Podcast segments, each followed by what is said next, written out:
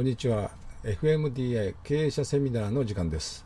いつもお聞きいただきありがとうございます。この番組はですね中小企業の事業拡大のために経営者経営幹部の皆様にお送りしている番組です、え、本日のテーマはですね皆さんも大好きなラーメンについてです。本日のテーマはコロナで揺れるラーメン業界の課題とはということでね、え、お送りをしたいというふうに思います。えこの番組はビジネス拡大を目指しながら、えー、なかなか効果的な方法が分からないと悩んでいる経営者にですね、えー、ビジネスアライアンスを戦略的に活用することでビジネス拡大の、ね、お手伝いをしている FMDI の坂本がお送りをしております。えー、コロナ禍でですね苦戦を伝えられているラーメン業界ですけどね、えー、その内容についてちょっとお話をしたいなというふうに思いますまず最初はですね1兆円市場を目指すラーメン市場ということでね、えー、今現在ですね、え、ラーメンの業界ですね市場といいますと大体6000億弱だというふうに言われてますですね。まあ本当にある意味国民食というふうにね言われてますけれども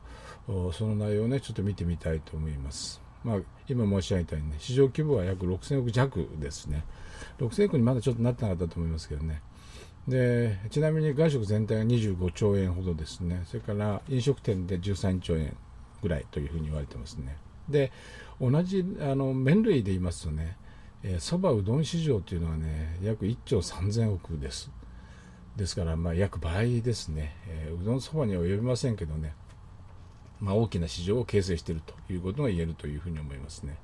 えー、ラーメンのですねチェーン店というふうに見ますとね、えー、チェーン店の市場というのは約4280億ぐらいですね、まあ、これ2013年の統計ですけどね、えー、ということになってますね。で、その中でね、フランチャイズ店ですね、でこれがですね2265億というふうに言われてますね。FC システムはえー、ラーメン市場全体のですね約38%と言われてます。なおチェーン店全体の中で言いますと53%ということですね。店舗数ではですね、えー、この当時全国でねえ3万5千点を上回っているだろうというふうに言われてますけど、まあ、正確なね、えー、個人店も含めての統計がないようですのでね、えー、まあ大体、えー、約ということになりますね。で、まあ、FC の、ね、店舗数というのは FC 業界ということで登録されてますので4828店、まあ、この時点でですね約16%だというふうに言われてます。でこの中でですね内容を見ていきますとね非常に興味深いのはですね一般のラーメン店ですね。一般個人店のラーメン店とそれから、え、FC 店ですね、え、との月賞の差です。で一般のですね飲食あのラーメン店ですね。の月賞って約125万円というふうに言われてます、まあ、この当時ですね。からフランチャイズですね。加盟のお店が390万円というふうに言われてまあこれは約3倍の差がついているということですね、まあ、ここはシステム化されたですねそしてチェーン化された FC システムの力であるということは言えるんではないかなと思いますね、まあ、FC 店舗の効率の良さというのがね、え、目につくところです。ここはですね。で、全国平均で見ますとね、人口10万人あたりにね、約24店だそうです。ラーメン店はですね。結構あるもんですね。でちなみにですね、全国で10万人あたりで一番店舗が多いのはですね、さあ、どちらだと思いますでしょうかね。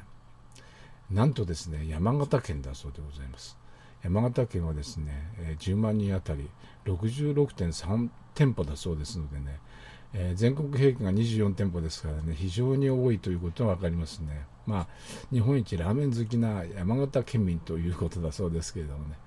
えー、まあ、絶対数で言いますとね、もちろんあの東京がね、一番多いですね。それからあの、まあ、全体の約半数はですね、関東に出店しているという状況ですのでね、まあ、もちろん、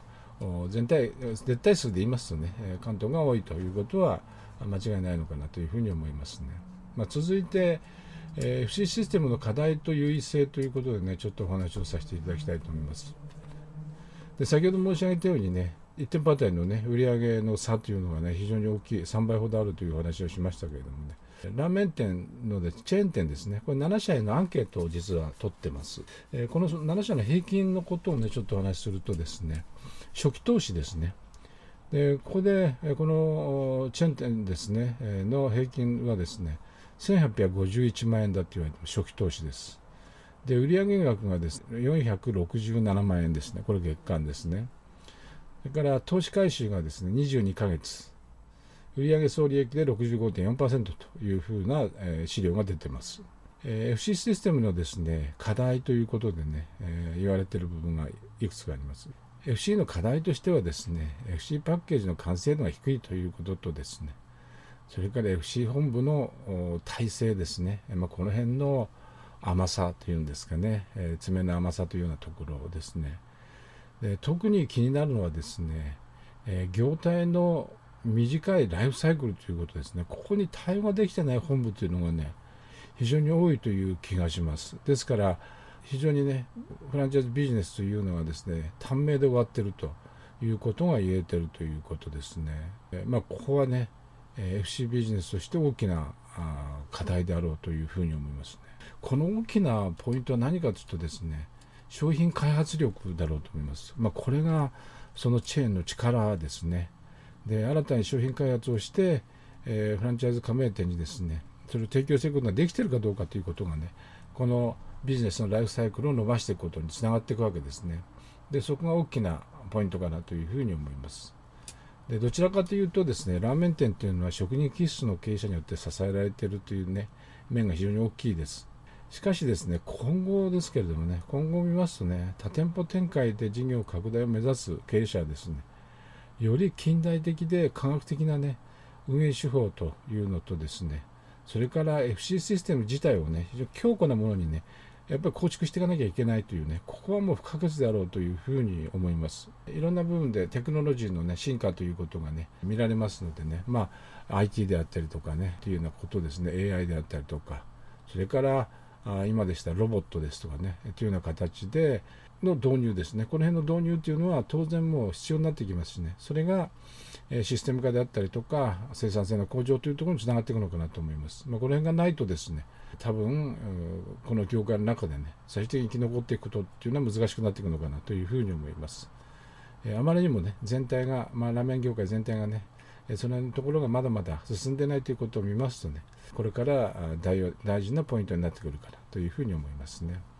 それからその次はですね人材育成は業界の体質改善という内容です。店内でのですね最終調理とか接客でお客様の満足度がね左右されるということからね人材育成だとか教育システムというのはしっかりと、ね、整備されることというのは求められています。でどちらかというとですね勢いだけの接客であったりとかオペレーションというのはね長い間お客さんの心を捉えることというのは非常に難しいんだということですね。で今、外食の中でね、えー、まあ、どちらかというと元気な多面業界ですからね、古い体質からの脱却とね、盤石な体制構築でね、大きく飛躍する機会というのは、まだまだあるというふうに言えるんではないかなと思います。えー、今はコロナでね、止まってますけれども、海外からのお客さんのね、日本食の第一番の人気メニューっていうのはラーメンですからね、えー、6000億なんて言わずにですね、1兆円台を目指してね、えー、いただきたいなというふうに思います。でもう一方でねあの経営者がやっぱり考えなきゃいけないというのはですねお客様がラーメン店にね何を望んでいるのかということですね、まあ、この辺のことをねやっぱ経営者やっぱしっかりと考えておく。もう一度ねこう考えてみるということが必要かなというふうに思いますね。あのどちらかというとね飲食店の経営者特にまあラーメン業界はですね美味しいものボリュームまあ美味しいものとかボリュームということをねこれを競ってるというような部分がありますんでね、まあ、これはどちらかというとね、提供する側の理屈ですね。で、え、商品開発したりだとか、店作りをしてるというようなところがありますんで、まあ、このところはね、これからやっぱり食のトレンドというのはどこに向かうのかとかね、お客様のニーズはどこにあるのかというようなことをね、やっぱりしっかりと捉えていくことが必要かなというふうに思います。まあ、世の中はどちらかというと健康志向に向かうという中でね、この辺のところをね、えこういうニーズをしっかりと捉えたね、企業が現れてくるんではないかということでね、非常に楽しみにしているところですね。美味しい料理を提供することとですね、お客様にその美味しさを知ってもらう、で、店に来てもらうことっていうのは別な仕事であるということですね。ここをやっぱりしっかりと理解しておくことが必要だというふうに思います。どちらかというとですね、美味しい料理は、えー、美味しいんだからお客様来てくれるんだというね、もうこれではそういう時代ではないということですね。えですから、美味しい料理をしっかりと作るということとねえ、それからそれをお客様にどう伝えるかというねこれはプロダクトとマーケティングということをよく言いますけれどもねこれは別な作業です別な仕事ですということですね。でそのことをしっかりと理解をしてまあどちらかというとね美味しい料理を作ることにね時間とエネルギーをかけてるわけですけれどもねやっぱりマーケティングの部分ですね。お客様にどうそれを伝えていくかということにねやっぱり力をかけるエネルギーを使うということが必要になってきます。私まあ常々申し上げてますけどね経営者の最も重要な仕事っていうのはマーケティングですよというふうに申し上げてますけどねお客様にいかに知らせてお客様に期待いただけるかということがね大事です。それからまあ今回のコロナでですね、まあ、閉店を余儀なくされているようなねラーメン店もね